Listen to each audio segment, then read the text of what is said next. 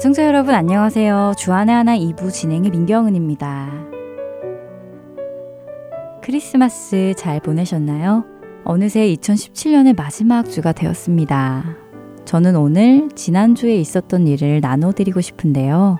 제 친구의 딸, 방송에 종종 등장했던 3살이 된 그 딸아이의 이야기입니다. 제 친구는 크리스마스를 맞이하여 딸에게 특별한 기억을 남겨주고자 크리스마스 선물을 해주기로 계획을 했습니다. 할아버지, 할머니, 아빠와 엄마, 그리고 함께 사는 사촌 이모까지 모든 가족들이 하나씩 선물을 해주는 것으로 계획을 했기에 총 다섯 개의 선물이 마련되었지요. 선물이 마련되자 오히려 친구가 더 행복해하며 빨리 선물을 주고 싶어 했습니다. 하지만 아직 크리스마스까지는 날짜가 남아 있어서 친구는 선물을 주고 싶은 마음을 하루하루 억누르며 크리스마스를 기다리고 있었다는데요. 선물을 열었을 때 아이가 얼마나 기뻐할까 상상하며 설레이는 마음으로요. 그러다 보니 친구는 선물들을 다 꺼내서 크리스마스 트리 밑에 쌓아놓고 딸 아이에게 이렇게 많은 선물이 자신을 위해 준비되어 있었다는 것을 미리 알려주고 싶어 했습니다. 그런데 친구의 그 계획을 들은 가족들은 모두 반대를 했다고 합니다. 왜냐하면 3살짜리 꼬마 아이가 자신에게 줄 선물이 있다는 것을 보고 어떻게 일주일을 기다리겠느냐고 선물을 보자마자 뜯고 싶어서 울고 불고 때를 쓸 것이 뻔하다며 가족들은 그 생각을 반대한 것이었지요. 그렇게 친구는 하고 싶다, 가족들은 하지 말라 라며 옥신각신하는 끝에 친구는 한 가지 방법을 생각해내게 되었답니다. 다섯 개 선물 중에 자그마한 선물 한 개만 트리 밑에 놓아두고 딸의 반응을 살펴보자는 방법이었지요. 만일 선물을 보고 딸아이가 열게 해달라고 떼를 쓰면 열어주면 되는 것이고, 만약 기다릴 수 있다면 다른 선물도 가져다 놓고 기다리게 하는 것이었지요. 크리스마스는 아직 일주일이 남았고 트리 밑에 잘 놓아둔 선물 하나. 그 선물을 본 딸아이의 반응은 어땠을까요? 먼저 첫 찬양 함께 들으시고 계속해서 말씀 나누겠습니다.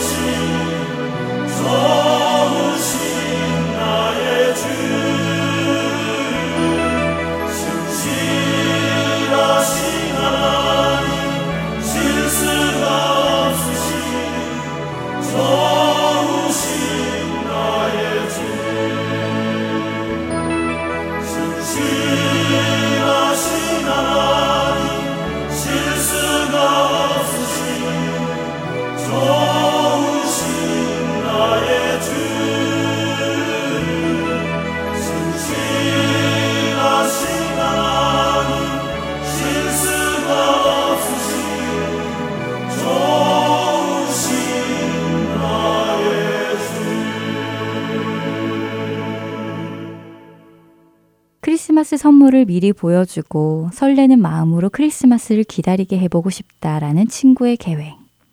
저는 그 계획을 듣고 분명 3살짜리 딸아이가 빨리 뜯게 해달라며 떼를 쓸 것이라고 예상했습니다. 다른 가족들도 마찬가지였지요. 아침에 눈을 뜬 친구의 딸아이는 트리 밑에 놓아둔 선물을 보고 어떤 반응을 보였을까요? 먼저 딸아이는 이 선물이 자신의 것이라는 말을 듣고 너무 기뻐했답니다. 그러자 제 친구는 딸아이에게 일주일 뒤에 이 선물을 열어볼 텐데 그때까지 잘 기다리면 또 다른 선물이 있을 거야 라고 설명을 해주었지요. 엄마의 설명을 들은 친구의 딸아이는 놀랍게도 고개를 끄덕이며 일주일을 기다리기로 합니다. 그리고 오후에 저를 만나게 되었는데요. 저를 보자마자 이모, 여기 선물 있어. 내 거야. 라면서 즐거워하더라고요. 저는 분명 그 선물을 열어보게 해달라며 때를 쓸 것이라고 확신했었는데 아이의 반응을 보고 너무 놀랐습니다. 그렇게 아이는 그 선물을 보며 즐거워하고 설레했지만 한 번도 지금 열게 해달라고 때를 쓰지는 않았지요. 아이의 그 모습이 제게는 참 놀랍게 다가왔습니다. 저는 분명 아이가 참지 못할 것이라고 생각했었는데 말이지요. 아마 저 스스로가 그런 것을 잘 기다리지 못하는 편이어서 아이도 못 기다릴 것이다 라고 추측했던 것 같기도 합니다. 하나님께 지금 주세요. 지금 이 기도 들어주세요. 어, 어제 기도 드렸는데 오늘 아무것도 변하지 않았어요. 라며 기도하는 저의 모습이 크리스마스까지 잘 기다리는 아이의 모습과 비교가 되었지요. 사실 지금도 하루 이틀은 고사하고 한 달, 두 달, 그리고 하나님의 시간, 하나님의 그때를 기다리는 것이 저에게는 어렵습니다. 이왕 주실 거면 지금 빨리 주시라고 하고 어차피 주실 것인데 왜 기다려야 하느냐고 하나님께 자주 투정을 부립니다. 그러나 이번 크리스마스에 3살짜리 어린아이를 보고 많은 것을 깨달았습니다. 그것은 선물이 준비되어 있어도 그 선물을 여는 날이 따로 정해져 있다는 것입니다. 그러므로 우리는 국률하심을 받고 때를 따라 돕는 은혜를 얻기 위하여 은혜의 보좌 앞에 담대히 나아갈 것이니라. 히브리서 4장 16절의 말씀인데요. 하나님께서는 우리에게 때를 따라 돕는 은혜를 베푸십니다. 때를 따라 돕는 은혜. 그 은혜는 어떤 은혜일까요? 생각해 보게 됩니다. 나를 위해 준비하신 그 은혜는 하나님의 그 정확하신 그 때에 주어진다는 것입니다. 내가 열고 싶다고 때를 쓰며 여는 것이 아니라 하나님의 정하신 그 날에 그분의 극률하심을 따라 제게 열게 해주신다는 것입니다. 여러분들은 무엇을 하나님께 구하시며 살아가시나요?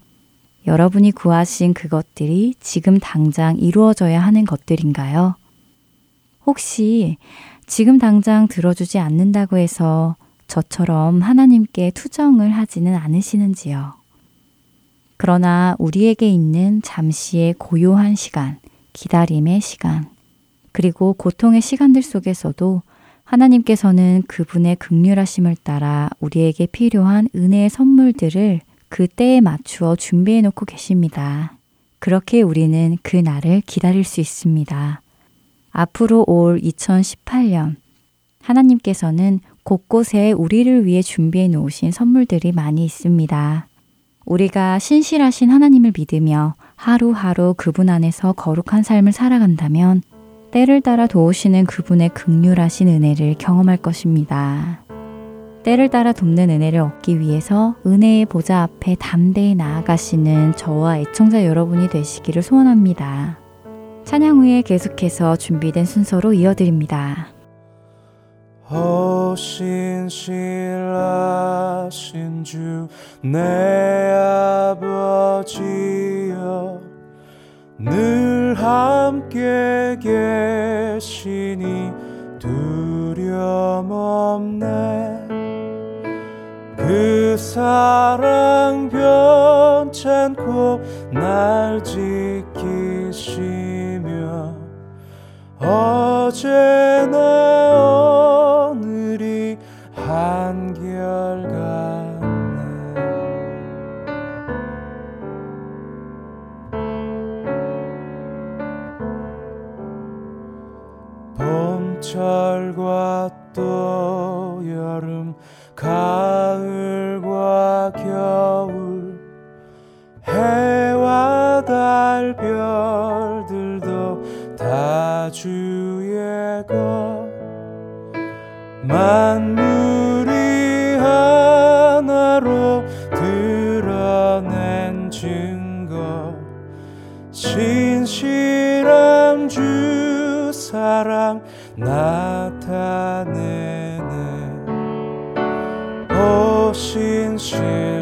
신실하신 주 오 신실하신 주 날마다 자비를 베푸시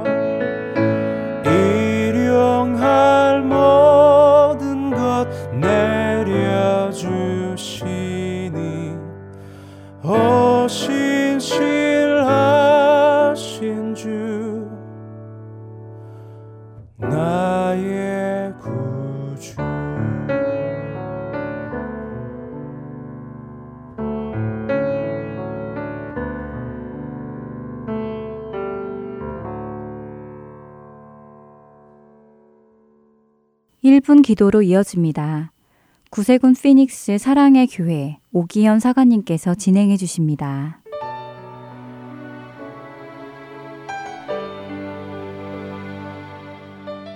안녕하세요. 복음방송 청취자 여러분. 저는 지난 2년 동안 이곳 아리조나 교회 협의회를 섬겼던 구세군 피닉스 사랑의 교회 오기현 사관입니다. 이제는 꽤 쌀쌀한 겨울바람에 떨어지는 낙엽이 왠지 우리의 마음을 자꾸 움츠리게 하죠. 연말 연시 성탄의 계절에 하나님의 평강이 여러분 모두에게 가득하시기를 기도합니다. 힘든 일도 많았고 여러 가지 괴로움도 겪기도 했지만 그 가운데서도 오늘까지 우리를 지켜주신 하나님이셨기에 다가오는 새해에도 우리를 지키시고 보호하실 줄을 믿고 감사와 찬양을 드립니다. 들려오는 소식이 너무 흉악합니다. 너무 힘들고 또 새해에 많은 어려움이 있겠다 하는 우려의 목소리도 들려옵니다마는 그러나 우리가 하나님을 바라보고 감사하면 그 모든 것들 이겨낼 수 있으리라 믿습니다. 오늘은 우리에게 이 감사와 찬양이 우리의 능력이 되고 소망이 되기를 위해서 함께 기도하면 좋겠습니다. 같이 기도하죠.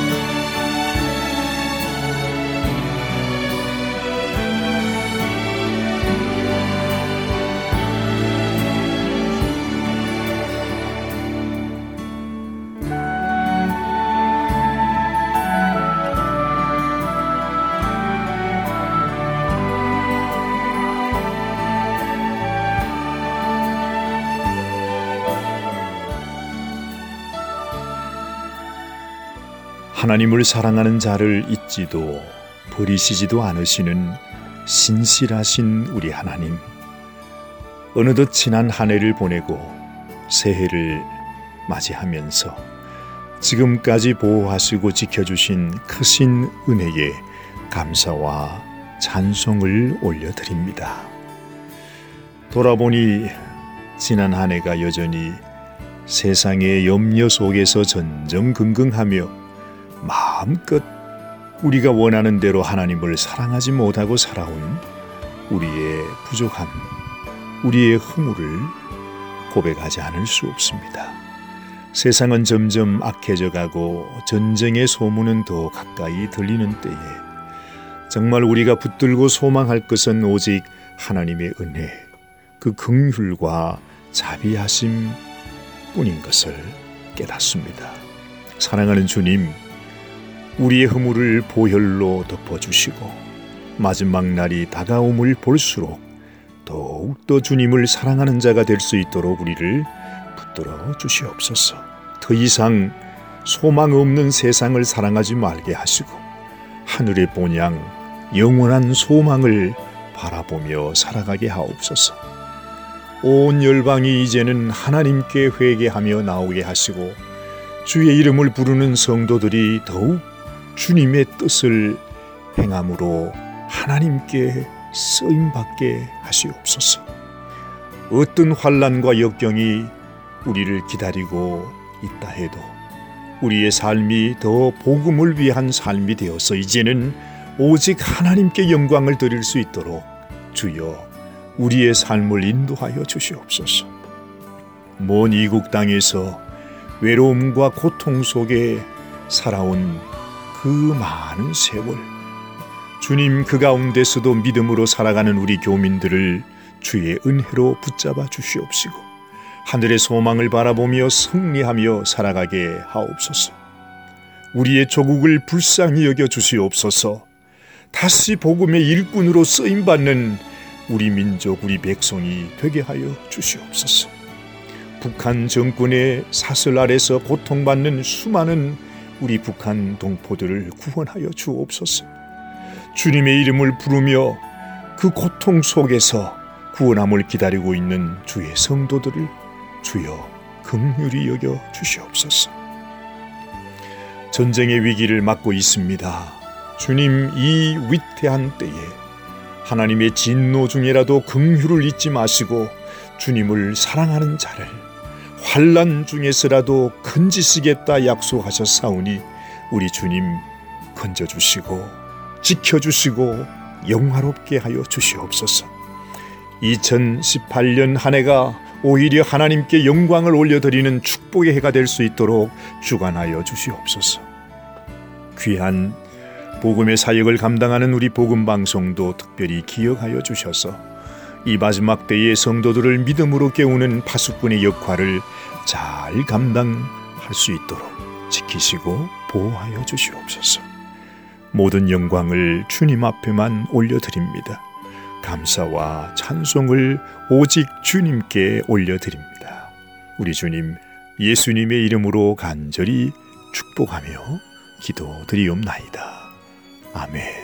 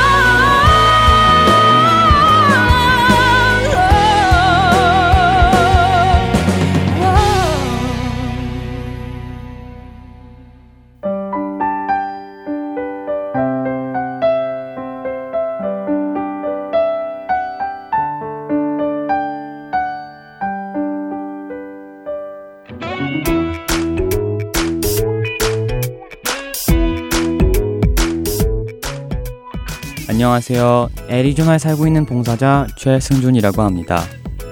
3개월 혹은 6개월마다 새로운 방송들이 여러분을 찾아가는데요. 지난 방송을 다시 듣고 싶어 하시는 분들이 많이 계시더라고요. 그런 분들을 위해 제가 그 방법을 말씀해 드리겠습니다. 홈페이지 www.heartandsoul.org로 접속하셔서 특별 방송을 클릭하시면 됩니다.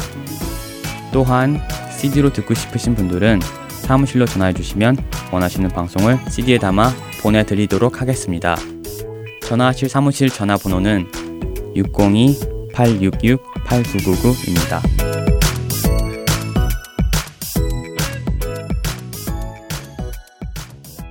설교 말씀 함께 하시겠습니다.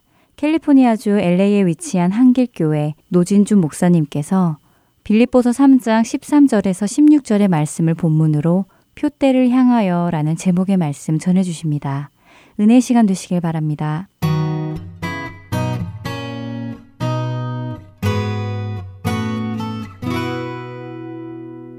누군가가 여전히 부족과 모순을 보이고 있는데도 개선하려고 하지 않고 마치 아무런 흠이 없이 완전한 것처럼 고집을 부릴 때 사람들은 몹시 화가 납니다. 어떤 사람이 마치 자기는 더 이상 배울 것이 없는 사람인 것처럼 남의 말은 전혀 들으려고 하지 않을 때 충분히 더 잘할 수 있고 아직도 발전 가능성이 있음에도 불구하고 마치 자기는 더 이상 개선의 필요도 개선의 가능성도 없는 것처럼 아무 노력도 하지 않을 때 사람들은 참 아쉽다 생각합니다. 아마도 자녀들을 보면서 부모가 속상할 때도 이럴 때가 아닐까 싶습니다. 자녀들에게 공부하라고 하면 우리 자녀들은 다 했대요. 공부의 다함이 어디에 있습니까? 그런데 우리 어린 자녀들은 숙제를 다 하면 공부를 다 했다 생각하고 부모는 숙제만 공부가 아닌데 성적도 그리 좋지 않으면서 공부만 하라면 다 했다고 말하는 자녀들이 정말 답답해 보입니다. 하지만 여러분, 아이들의 심정도 이해를 못하는 바는 아닙니다. 나름대로는 열심히 해도 부모의 기대를 만족시켜 줄 수는 없으니까 늘 그 부모의 지나친 요구에 상처를 받고 있다고 생각합니다. 자녀들이 볼 때 부모는 만족함을 모르는 완벽주의자처럼 보이고 부모들이 볼 때 자녀들은 자기 일을 마치 다 한 것처럼 주장하는 그래서 완성되었다고 생각하는 또 다른 한 종류의 완벽주의자로 보입니다. 요즘은 어떻게 하는지 모르겠습니다만은 제가 전해본 기록에 의하면 구원파에서 한국의 이단으로 정제된 구원파라고 하는 곳에 있는 사람들이 전도를 할 때 사람들에게 가장 먼저 묻는 질문이 당신은 죄인입니까? 라는 질문이랍니다. 이 질문은 기독교인으로서는 상당히 대답이 애매한 질문입니다. 만일 누가 여러분에게 당신은 죄인입니까? 라고 묻는다면 여러분이라면 어떻게 대답을 하시겠습니까?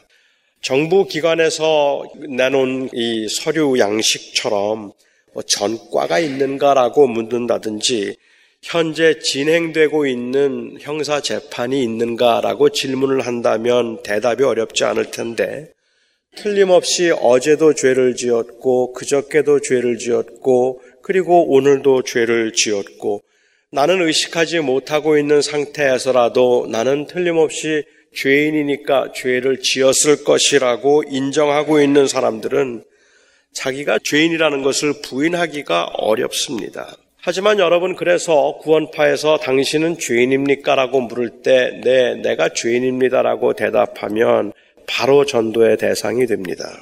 예수님의 구속의 은혜로 죄 사함을 받았다는 확신이 없는 사람으로 아직 복음을 통한 구원의 확신을 받지 못한 사람으로 간주되기 때문에 그렇습니다.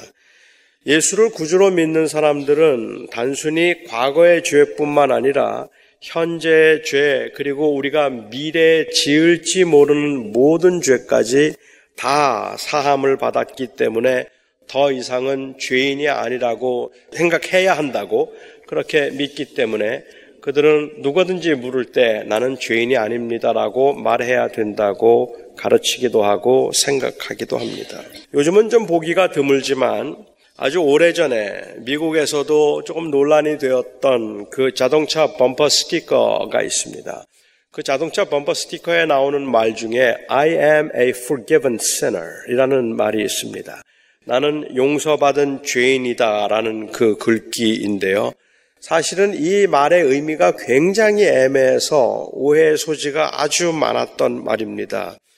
I am a forgiven sinner라는 말은 그러니까 용서를 받았으니까 더 이상은 죄인이 아니라는 말인지 용서를 받기는 했어도 여전히 죄인이라는 말인지 확실치가 않습니다. 특히 그런 스티커를 친 사람이 운전을 아주 난폭하게 하면 다른 운전사들은 그 스티커를 보면서 비록 운전을 험하게 하더라도 하나님께서 이미 용서하셨으니까 정죄하거나 판단하지 말라는 말로 그 스티커를 읽어야 되는 건지 그렇지 않다면 하나님은 내 모든 죄를 용서하셨기 때문에 험한 운전이라 할지라도 하나님께는 죄가 되지 않는다는 의미라는 말인지 혼란스럽습니다. 용서받은 죄인은 아무렇게나 살아도 다 용서가 됩니까? 다른 사람들에게는 온갖 혐오스러운 짓을 다 하고 괴롭히면서도 마치 하나님께만 용서받으면 된다는 듯이 다른 사람들의 기분이나 다른 사람들의 권리에 대해서는 아랑곳하지 않는 이 무례한 사람들 때문에 그 용서받은 죄인이라는 말 자체를 불편하게 생각하는 사람들이 굉장히 많다는 말입니다. 정말로 용서받은 죄인이라고 생각하면 그 죄를 용서받았다는 부끄러움이나 겸손함이나 최소한의 아니면 그 용서함을 받았다고 하는 사실로 인하여서 그 이 조신하는 그러한 모습이라도 보여주어야 할 텐데 오히려 하나님께서는 죄를 용서하셨다는 그 말로 무례하기 이를 데 없고 거칠기 이를 데 없고 자기 마음대로 자기 원하는 대로 행하면서도 하나님은 내 모든 죄를 다 용서하셨기 때문에 이 모든 행동들이 다 합리화될 수 있다고 생각하는 그 모습이 너무 못마땅해서 사람들은 이 용서받은 죄인이라는 말을 별로 좋아하지 않습니다. 다시 말하면 오늘날 교회가 너무 변질되었기 때문에 변질되었다고 생각하기 때문에 교인들의 삶에서 어떤 차이점도 어떤 변화도 볼 수 없다고 생각하기 때문일 겁니다. 요즘에는 종교 개혁의 핵심 교리라고 말할 수 있는 오직 믿음, 오직 믿음으로만 구원을 받는다 했던 그 누구든지 예수를 믿으면 그 하나님께 하나님 앞에 의롭다 함을 받는다는 가르침에 이의를 제기하는 사람들이 아주 많아졌습니다. 예수를 주님이라고 믿기만 하면 하나님은 이미 의롭게 여기신다는 가르침이 마치 구원이 완성되어서 끝난 것처럼 말하므로 그 믿음을 정체시키고 있다고 말하고 있다는 말이죠. 달리 말하면 교인들이 그 무기력하고 변화를 위해서 노력하지 않으면서도 나는 믿는다는 과거의 고백으로 영생이 보장된 것처럼 즉 완성된 것처럼 말하는 그 뻔뻔스러움에 이 칭의의 교리가 일조를 했다고 사람들은 생각을 하고 있는 겁니다. 누구든지 예수를 믿기만 하면 의로워지고 누구든지 예수를 믿기만 하면 하나님께서 의롭다 칭하신다는 그 사실 때문에 아무런 변화도 추구하지 아니하고 그 죄를 두려워함도 없이 마음껏 죄를 지으면서도 그래도 하나님께서는 나를 용서하실 수밖에 없는 것처럼 말하는 이 교리가 현대 교회를 무기력하게 만들고 있다고 생각하는 사람들이 늘어나고 있는 거죠. 종교개혁 이후에 개신교인들이 이렇게 생각하도록 하는데 결정적인 영향을 주었던 사람이 있다면 바로 바울일 겁니다. 바울은 인간의 행위로 구원에 이르는 것이 아니라 우리를 위한 그 그리스도의 대속의 죽음을 통해서 그를 믿고 의지하면 구원을 받을 것이라고 했습니다. 할례를 지켜야 하는 것도 아니고 안식일을 철저하게 지켜야 하는 것도 아니고 부정한 음식들을 먹지 않으므로 의롭게 되는 것이 아니라 예수 그리스도를 신뢰하고 의지함으로 그리스도의 의가 우리의 의가 되어서 하나님은 그를 믿는 자들의 의로움을 보지 아니하고 그가 믿었던 예수 그리스도의 의로움을 보시고 그들을 의롭게 여기셔서 받아주신다고 그렇게 가르쳤습니다. 그래서 그는 그 유대인들 뿐만 아니라 이방인들에게도 하나님의 구원이 가능해졌다고 유해진 것이 되었다고 말하고 있습니다. 바울이 오직 믿음이라는 말을 할 때 그가 강조하고 있는 것은 행위는 필요가 없다는 이야기를 하고 있는 것이 아니라 어떤 사람들이 행위로 구원을 받는다고 말한다면 어떤 사람들이 종교적이고 율법적인 몇 가지 행위를 통해서 자기들이 완성되었다고 생각한다면 그것이 아니라 바로 예수 그리스도를 통해서만 그리스도의 의를 통해서만 완성될 수 있다는 것을 바울은 말했던 것입니다.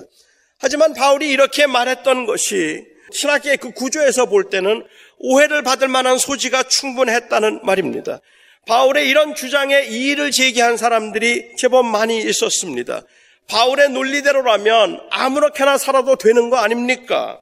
논리적으로 말하자면 예수를 믿기만 하면 교회 나오지 않아도 되고 봉사하지 않아도 되고 심지어는 자기 욕심대로 죄를 지으면서라도 예수를 믿는다는 고백만 하면 모든 죄를 용서하시고 그를 구원받게 하실 것이라는 말이 될 수 있기 때문에 여기에 이의를 제기한 거죠.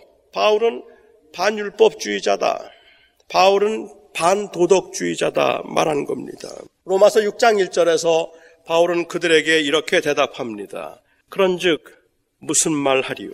은혜를 더하게 하려고 죄에 거하겠느냐? 6장 15절에서도 이렇게 말합니다. 그런즉 우리가 법 아래 있지 아니하고 은혜 아래 있으니 죄를 지으리요 그럴 수 없느니라. 이 삶과 믿음의 괴리감은 그때나 지금이나 항상 고민거리입니다. 그래서 믿음을 강조하는 사람도 완벽주의자처럼 보이고 삶을 강조하는 사람도 완벽주의자처럼 보입니다. 믿음을 강조하는 사람들은 마치 다 완성된 것처럼 말하는 완벽주의자처럼 보이고 삶을 강조하는 사람들은 마치 자기가 어떤 그 완벽함에 이를 수 있는 것처럼 그렇게 생각하고 있는 완벽주의자로 보인다는 말이죠. 저는 빌립보서에서 아주 흥미로운 점 하나를 발견했습니다. 바울이 당시에 율법주의자들을 가리켜서 perfectionist라고 부르고 있는 겁니다. 바울이 말했던 이 완벽주의자들이란 완벽을 추구해서 완벽주의자들이 아니라 자신이 완벽하다고 생각해서 즉 완성되었다고 생각해서 완벽주의자들이었습니다. 그들은 할례를 받았고 아브라함의 자손으로 태어났기 때문에 하나님의 백성이라고 말했던 사람들입니다.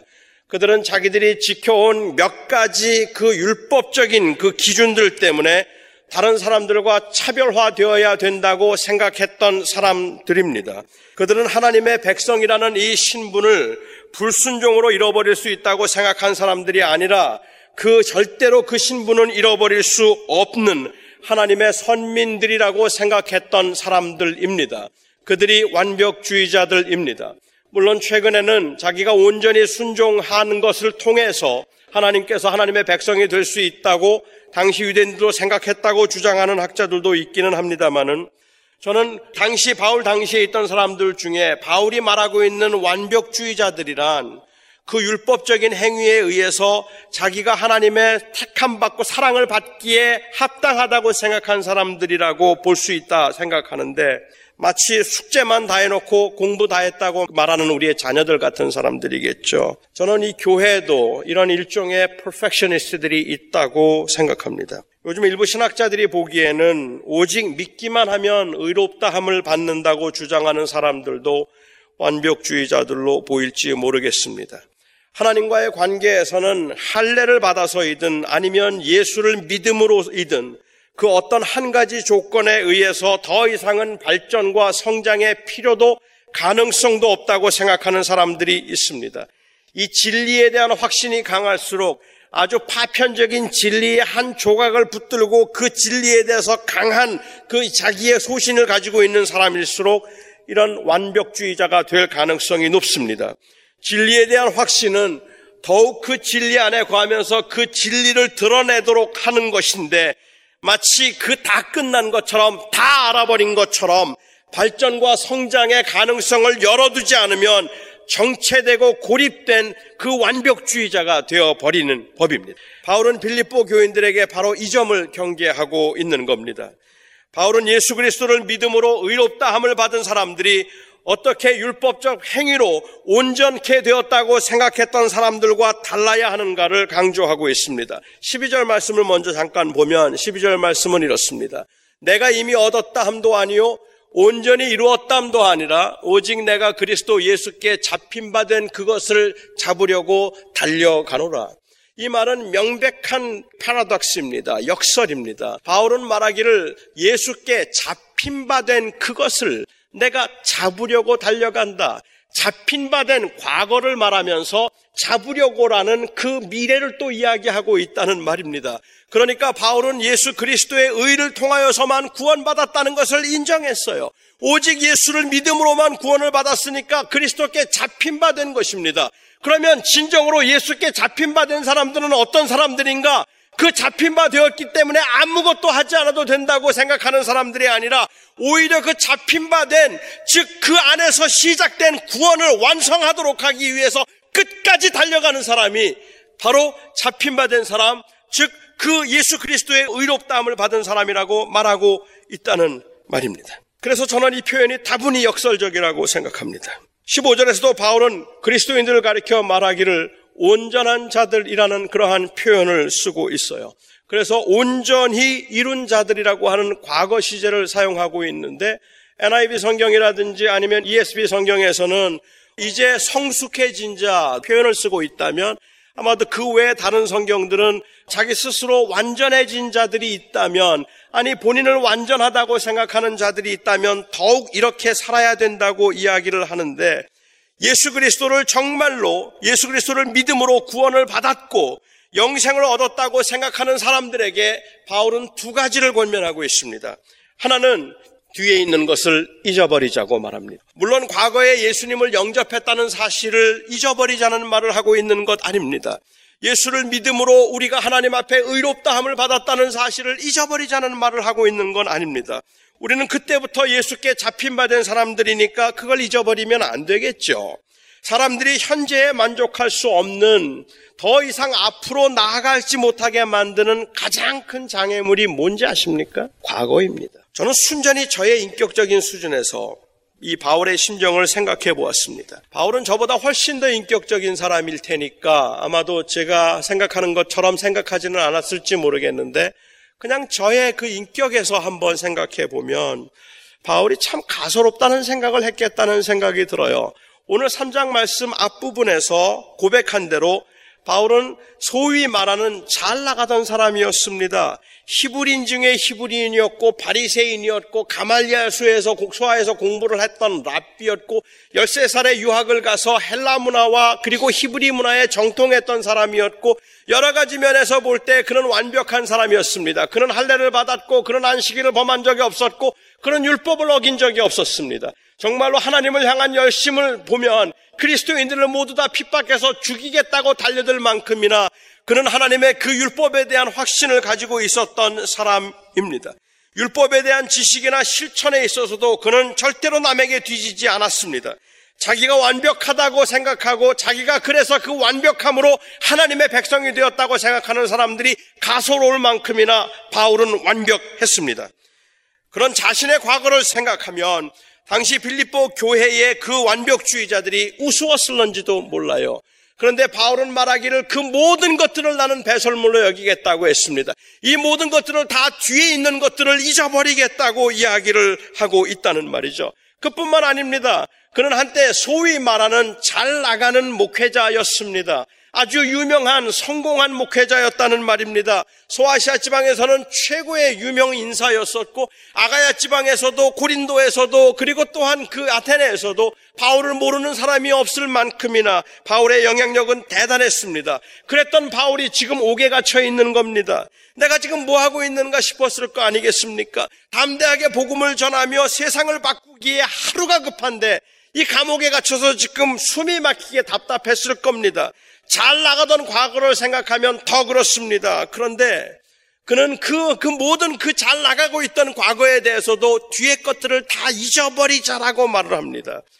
여전히 그의 삶의 습관에 고스란히 배어 있는 그 율법적인 완벽함도 많은 사람들에게서 받았던 그 명성과 관심도 그의 영향력조차도 다 잊어버리겠다고 고백합니다. 이 말은 바꿔 이야기하면 그것들 때문에 현재에 안주하지 않겠다는 말입니다. 예수 그리스도께서 나를 위하여 죽으심으로 내 죄를 사하셨다는 사실은 명백한 사실이지만 내가 그리스도를 통하여서 완벽하게 되었고 그리스도를 통하여서 의롭게 되었다는 것은 누구도 부인할 수 없는 분명한 사실이지만 그는 거기에 머물지 않겠다고 말하고 있는 겁니다. 오히려 주님께서 부르신 그 부름의 상을 향하여 내가 그 표대를 향하여 달려가겠다고 바울은 말하고 있다는 말입니다. 그러기 위해서 그는 과거의 것들을 잊어버리겠다라고 이야기해요. 바울은 과거에 사로잡히는 게 얼마나 큰 유혹인지 알았던 것 같습니다. 우리도 그렇습니다. 저도 그렇습니다. 과거의 은혜, 그리고 과거의 사역들을 생각하면 현재가 너무 답답해서 일어날 기력도 없고 기분도 나지 않습니다. 여러분 가만히 생각해 보십시오. 많은 경우에 거침돌이 되는 것은 과거가 이상이 될 때입니다. 우리를 아주 무력하게 만들 수 있습니다.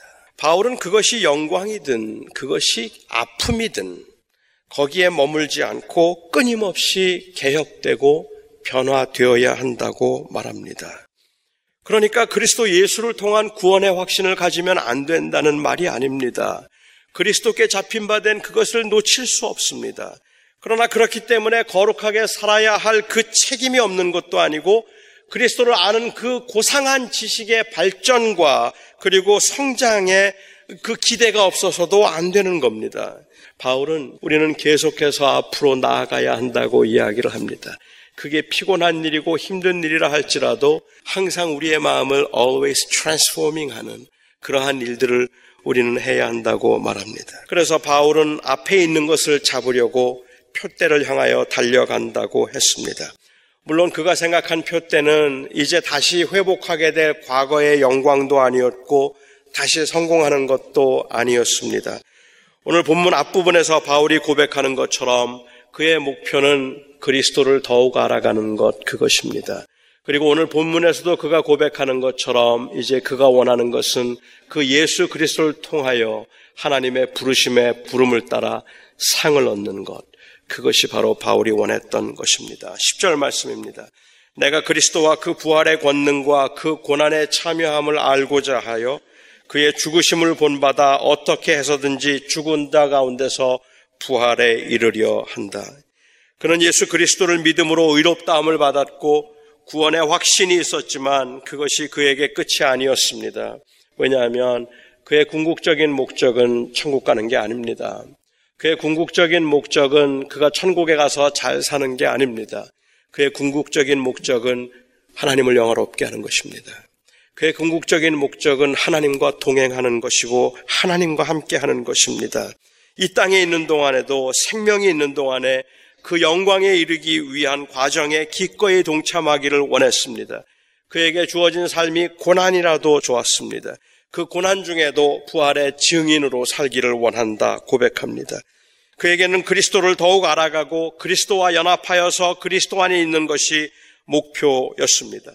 바울이 염두에 두고 있던 이 완벽주의자는 역설적이게도 도저히 완벽할 수 없어서 뭔가를 계속해서 해야 하는 사람은 아니었지만 그것이 믿음이든 아니면 그것이 행위이든 그것을 완성으로 생각해서 거기에 머무는 사람도 완벽주의자였습니다. 과거에 매여서 그게 낙심이든 아니면 그게 교만이든 자기가 다 했다고 생각해서 주저앉은 사람들, 그런 사람들은 아마도 바울의 정의대로 한다면 완벽주의자들이라고 볼 수 있을 것 같습니다. 지금부터 한 2400년 전에 티멘서스라고 하는 꽤 유명한 화가가 있었답니다. 그 사람은 당시 고대에는 아주 잘 알려진 화가였는데 워낙에 태어날 때부터 타고난 재능이 좀 있었던 것 같아요. 그래서 그에게 그 당시 가장 유명한 아주 가장 우수하다는 스승을 붙여서 스승에게 사사를 받게 했습니다. 하지만 몇 년이 안 돼서 이 스승은 더 이상 티멘서스를 가르칠 게 없었다 그래요. 티멘서스는 스승보다 훨씬 더 탁월했고 훨씬 더 그림을 잘 그렸습니다. 티멘서스 자신도 알았고 그리고 스승도 알았습니다. 더 이상 그를 가르칠 게 없었습니다. 그래서 티멘서스는 자기가 그린 그림을 보면서 아침에 들어가면 하루 종일 그 그림을 보면서 그 그림에 도취되었습니다. 너무 좋은 그림이고 너무 탁월한 작품이기 때문에 그렇습니다. 그 다음날도 또 들어가서 그 그림을 보면서 그 그림을 즐기고 엔조이했습니다. 어느 날 그가 화실에 들어갔더니 그 그림 위에 낙서를 해놓았어요. 누가 페인트 칠을 막 해놓고 그림을 엉망을 만들었습니다. 누가 그랬을까요? 스승이 그랬겠죠. 그래서 그는 생각하기를 이 질투한 스승이 자기보다 더 잘 그린 자기를 질투해서 그 더 탁월한 그림을 이렇게 망쳐 놓았다고 생각해서 스승을 대면했습니다. 선생님이 이 그림을 이렇게 망쳐 놓았습니까? 그때 그 스승이 말하기를 내가 그랬다라고 이야기했습니다. 그러면서 그가 말하기를 너를 위해서 그렇게 했다라고 했습니다. 너는 나보다 잘 그리는 것으로 만족하지 말고 너는 너보다 잘 그려야 된다라고 이야기를 했다고 합니다. 너는 나보다 잘 그리는 것 가지고 만족하면 더 이상은 발전이 없습니다. 이제 너는 너보다 잘 그리도록 해야 한다.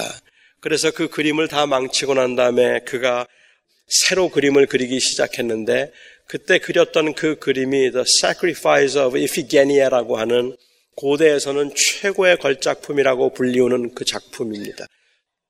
가까이서 보면 그 사람들의 그 이 희생 제물로 이피게니아를 제물로 드리면서 그들의 그 이 디테일들이 얼굴의 디테일들이 아주 생생하게 살아 있다고 합니다. 이것을 가능하게 만들었던 것은 무엇일까? 그것은 바로 과거의 명예를 그 과거의 영광을 잊어버릴 때 가능했던 것입니다. 나는 이거면 만족한다고 생각하는 동안에는 더 이상 발전이 없습니다. 저는 그리스도인의 삶을 줄타기에 한번 비유하면 어떨까 하는 생각을 했습니다. 봉을 하나 들고 줄타기를 하고 있는 겁니다. 잠시도 가만히 있을 수가 없습니다. 자꾸만 몸이 나도 모르게 기울고 줄이 흔들리기 때문에 균형을 잡기 위해서 최선을 다합니다. 저러다가 떨어지지, 떨어지면 어떻게 되나 걱정들을 많이 해요. 그런데 가만히 보니까 그 밑에 그물이 있습니다. 그물이 있을 뿐만 아니라 뒤에 줄로 누가 붙잡고 있어서 떨어지더라도 크게 다치지는 않고 사고를 당하지 않게 되었습니다. 그러니까 떨어져도 괜찮다고 줄 위에서 장난하고 있으면 되겠습니까? 저는 그러니까 그물 쳐져 있고 그 위에 봉 잡고 걸어가지만 떨어져도 괜찮다고 생각하고 장난치고 있는 사람이라면 그 사람이 바로 예수를 믿었으니까 아무렇게나 살아도 된다고 생각하는 사람일 겁니다. 또 어떤 사람들은 그래서 그물을 쳐 놓았기 때문에 더 이상 그 줄을 건너가는 것 자체가 별로 의미가 없고 성취감도 없다고 생각해서 그냥 되돌아갈 수 있겠습니까? 그들 또한 완벽주의자들일 겁니다. 떨어져도 괜찮다고 줄 위에서 장난을 할 수 없지만 그렇다고 무서워서 줄타기를 포기하고 맞은편으로 가기를 포기할 수 없습니다. 저는 그래서 그 그물이 쳐져 있는 그 줄 위에서 줄타기를 하며 그 목표를 향해서 걸어가고 있는 이 긴장을 샘플 레포만다라고 표현하고 싶습니다. 항상 개혁하고 있는 사람들, 항상 변하고 있는 사람들, 항상 앞으로 나가고 있는 사람들입니다.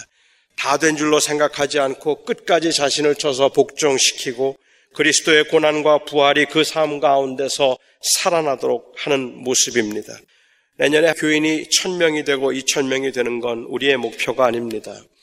내년에는 모든 문제들이 잘 해결되고 문제없이 평안한 것도 우리의 궁극적인 목표는 아닙니다. 우리의 목표는 어찌든 그 표대를 향해서 또 다른 한 해를 완주하는 것입니다.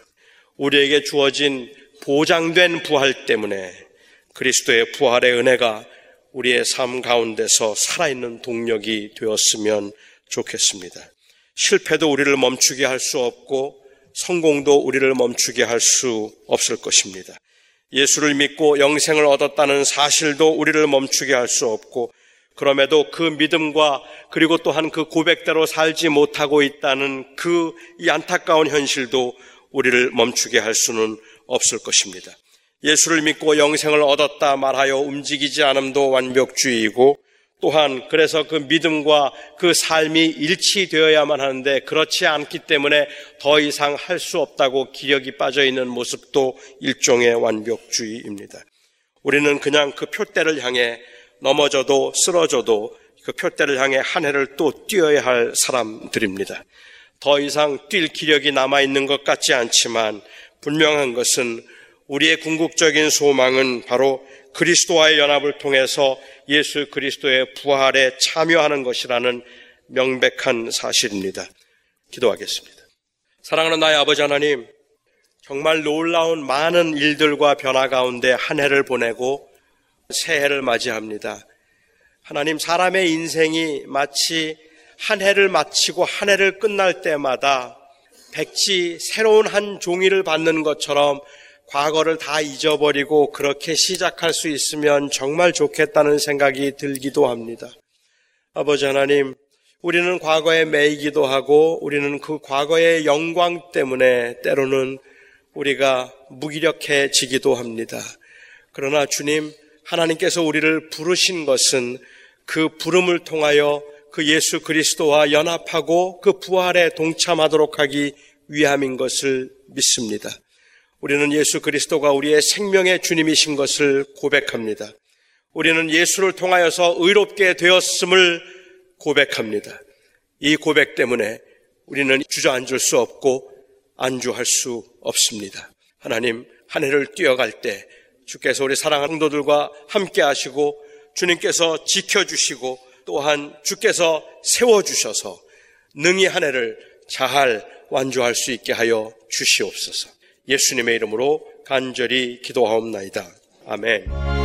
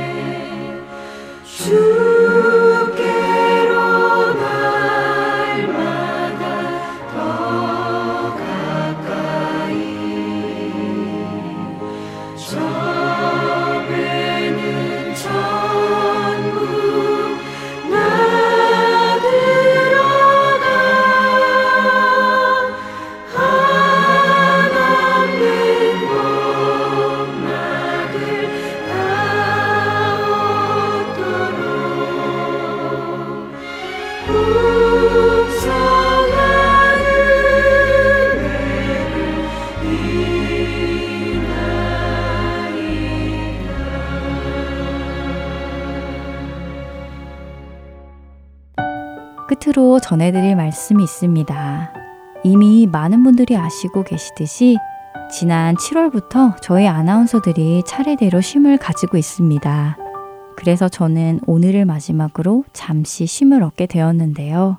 쉬는 동안 주님과의 친밀한 교제를 가지고 영적인 성장이 있을 수 있도록 여러분들의 기도를 부탁드립니다.